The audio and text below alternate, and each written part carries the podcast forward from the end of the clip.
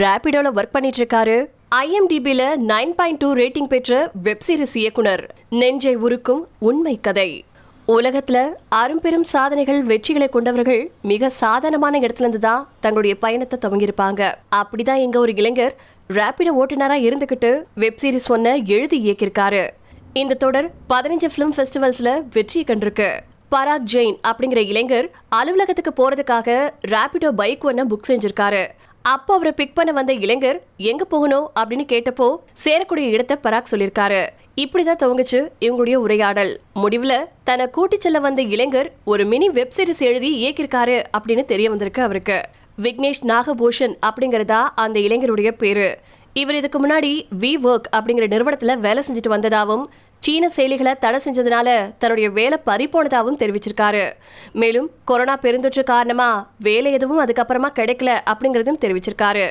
விக்னேஷ்க்கு நீண்ட நாட்களா இயக்குனராக வேண்டும் அப்படிங்கறது ஆசையாவே இருந்திருக்கு. இதனால தான் சேமிச்சு வச்சிருந்த தொகையை பயன்படுத்தி ஒரு மினி வெப்சீரிஸை இயக்கியிருக்காரு விக்னேஷ். விஐகே அப்படின்னு பெயரிடப்பட்ட இந்த தொடர்ல கதாநாயகன் ஒரு தனியார் உளவாளி. முழுக்க முழுக்க மர்மமான தடயங்கள் சீக்கிரமா புலப்படாத கழுத்தை நெரிக்கக்கூடிய ஒரு ஆபத்தான கேஸை கையில எடுத்திருக்கிறாரு இந்த டிடெக்டிவ். கேஸை முடிக்கிறாரா? தன்னை சுத்தி இருக்கக்கூடிய ஆபத்துகள்ல இருந்து எப்படி தப்பிக்கிறாரு? அப்படிங்கறது தான் கதையே. யூடியூப்ல மட்டுமே இருக்கக்கூடிய இந்த தொடர் ஒரே ஒரு சீசன் தான். மொத்தம் அஞ்சு எபிசோட் கொண்ட இந்த தொடர் கடந்த ரெண்டாயிரத்தி இருபத்தி ஒன்னாவது வருஷம் வெளியாச்சு. யூடியூபை தவிர வேற எந்த தளத்திலையுமே இந்த சீரீஸ் இல்ல.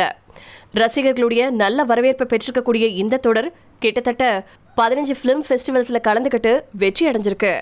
ஐஎம்டிபி இந்த தொடருக்கு கொடுத்துருக்கக்கூடிய ரேட்டிங் நைன் பாயிண்ட் டூ இந்த ரேட்டிங் அவ்வளவு ஈஸியா எந்த தொடருக்குமோ இல்ல திரைப்படத்துக்குமோ ஐஎம்டிபி கொடுத்துருவே கொடுத்துறாது இந்த சுவாரஸ்யமான கதையை தன்னுடைய ட்விட்டர் பக்கத்துல பராக் ஷேர் பண்ண விக்னேஷுக்கு பாராட்டு மழை பொழிஞ்சிட்டு வந்துட்டு இருக்கு இணையவாசிகள் கிட்ட இருந்து. தன்னுடைய ட்விட்டர் பக்கத்துல பராக் இந்த மினி வெப் சீரிஸின் லிங்கையும் ஷேர் பண்ணிருக்காரு.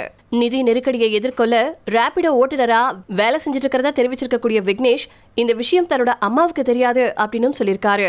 இப்பவும் ரேபிடோ ஓட்டுநரா வேலை செஞ்சுட்டு வந்துட்டு இருக்கக்கூடிய இவரு புதிய ப்ராஜெக்ட்ஸ்ல வேலை செய்ய காத்திருக்கிறதாவும் இன்ட்ரெஸ்ட் இருக்கிறவங்க விக்னேஷை தொடர்பு கொள்ளுங்க அப்படின்னும் பராக் ட்விட்டரில் ஷேர் பண்ணியிருக்காரு ஆனால் ஓடிடி தளங்கள்லேருந்து இவருக்கு வாய்ப்புகள் வந்தப்போ அவர் அதை மறுத்துட்டதாகவும் பராக் தெரிவிச்சிருக்காரு. விக்னேஷுடைய தொலைபேசி எண் மின்னஞ்சல் முகவரி இன்ஸ்டாகிராம் ஐடி இது எல்லாத்தையுமே தன்னோட பதிவில் ஷேர் பண்ணியிருக்காரு பராக்.